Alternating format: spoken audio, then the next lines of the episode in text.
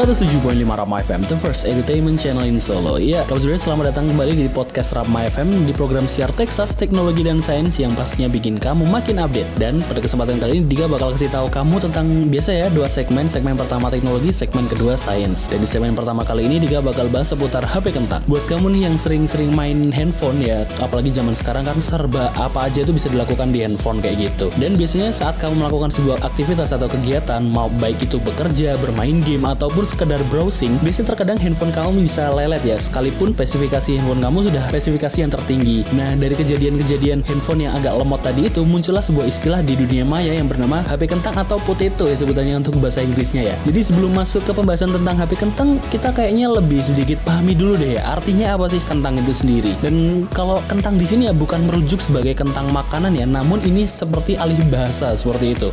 Seperti yang kamu ketahui, kentang itu kan wujudnya itu kan kayak bolong-bolong bolong gitu ya apalagi dengan tampaknya yang kecoklatan kayak gitu itu bisa diidentikan sebagai handphone yang kayak kurang maksimal cara kerjanya atau dalam bahasa Indonesia bakunya adalah kena tanggung. Nah di sini pengertiannya tuh subjektif kampus beres. Tidak melulu HP kentang itu HP yang lemot digunakan kayak gitu. Tidak melulu disentuh tapi beberapa orang berpendapat kalau HP kentang ini sendiri merupakan handphone yang spesifikasinya itu agak nanggung di harga yang segitu. Katakanlah kamu beli handphone harga 3 juta kayak gitu. Dan kayak spesifikasinya tuh kayak ada yang kurang satu gitu loh. Kayak misal kamu tidak mendapatkan NFC padahal kamu beli handphone 5 juta. Aduh ada yang kurang kayak gitu. Nah itu bisa jadi salah satu istilah untuk HP kentang namun selain sebagai kata ganti karena harganya yang tinggi tapi spesifiknya ada yang kurang dikit gitu ya. Tapi potato atau kentang ini tadi bisa diartikan sebagai handphone kamu kerjanya tuh udah mulai melambat kayak gitu. Karena biasanya kentang ini dibaratkan sebagai apa ya kayak sesuatu yang dianggap buruk atau kurang baik kayak gitu.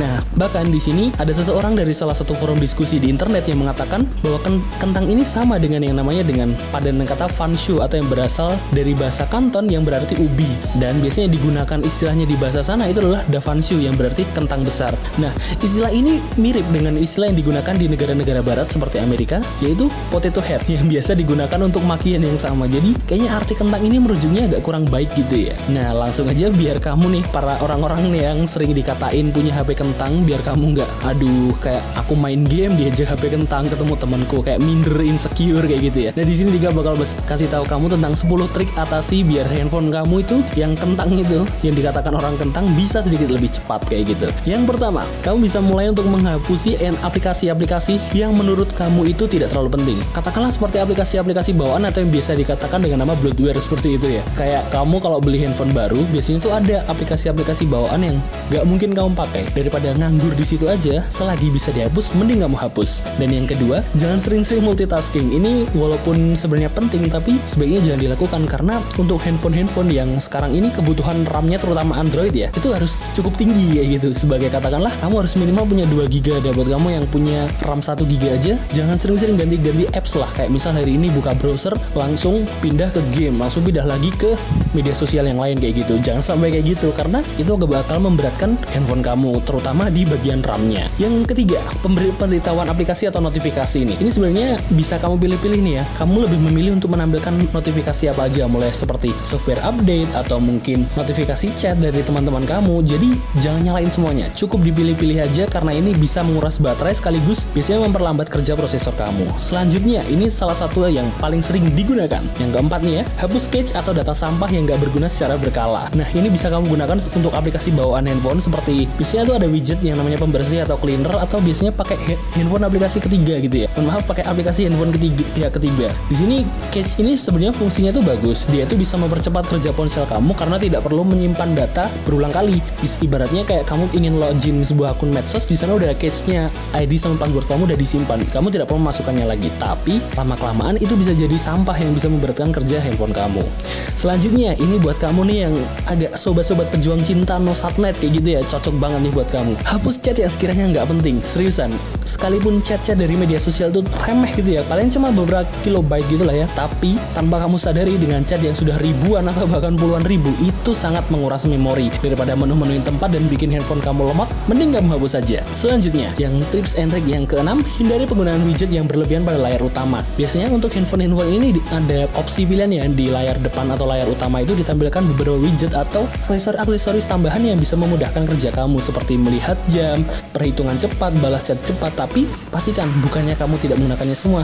Pilih saja yang mana paling berguna Selanjutnya, yang ketujuh, hindari live wallpaper. Live wallpaper ini biasanya digunakan untuk handphone-handphone yang kelasnya agak tinggi gitu ya, tapi tidak menutup kemungkinan juga buat kamu yang handphonenya kelas menengah bisa mendapatkan fitur live wallpaper ini. Karena ini termasuk yang boros baterai dan daripada ini cuma ya estetika doang lah. Kalau kamu ngerasa nggak begitu perlu, mending kamu nggak usah pakai aja, matiin aja. Dan yang selanjutnya, atur kecerahan handphone kamu. Ini terkesan remeh tapi emang beneran sih. Apalagi kecerahan itu kan biasanya identik dengan yang namanya boros baterai kayak gitu. Nah, yang kedua, jangan pernah terbiasa menggunakan auto brightness biasanya. Ini auto brightness ini biasanya terhubung ya dengan yang tadi kecerahan handphone karena otomatis sistem akan selalu bekerja untuk melakukan sensor cahayanya. Jadi biasanya di handphone di bagian layar depan itu di dekat kamera atau mikrofon biasanya ada sensor cahaya tuh atau yang namanya proximity gitu ya. Nah, itu jangan kamu aktifkan auto brightness ya karena dia akan selalu mendeteksi cahaya yang masuk. Mending kamu tetapkan standar cahaya mungkin ya sekitar 30 sampai 40% saat siang hari biar mata kamu tidak terlalu sakit kayak gitu. Dan yang selanjutnya, coba terus periksa ketersediaan memori yang pernah kamu miliki.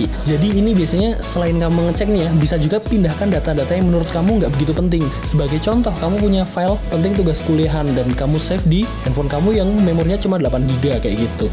Nah, daripada itu kan dikit-dikit nanti penuh ya, daripada makin penuh, coba deh mending kamu pindahin ke perangkat yang lain, misal laptop ataupun mungkin ke komputer kamu sendiri kayak gitu. Dan yang selanjutnya, jangan ragu untuk memasang memori eksternal jika memungkinkan. Nah, biasanya untuk handphone-handphone keluaran lama atau mungkin handphone sekarang juga masih ada. Jika menawarkan memori eksternal, mending kamu pasang sekalian pasangnya itu buat menyimpan foto atau file tadi. Jadi di handphone kamu hanya murni ada aplikasi saja. Jadi itu bisa meringankan sedikit lah kerja memorinya kayak gitu. Dan yang selanjutnya, jangan lupa yang terakhir ya, jangan lupa untuk selalu reset perangkat secara rutin. Ini sebenarnya terkesan sepele tapi biasanya untuk handphone yang bekerja terlalu lama tidak pernah mati dalam artian mati benar-benar mati nih ya. Biasanya akan sedikit lemot atau hang-hang dikit lah gitu. Jadi ini malah dua hari sekali lah dimatiin itu handphonenya. Paling tunggu 5 menit, 2 menit nyalain lagi kayak gitu. Dan itu adalah tadi salah satu tips and trick ya buat menjaga biar HP kentang kamu tidak dikatakan kentang lagi biar bisa main game, sosmed atau di yang lain biar terlihat cepat gitulah ya.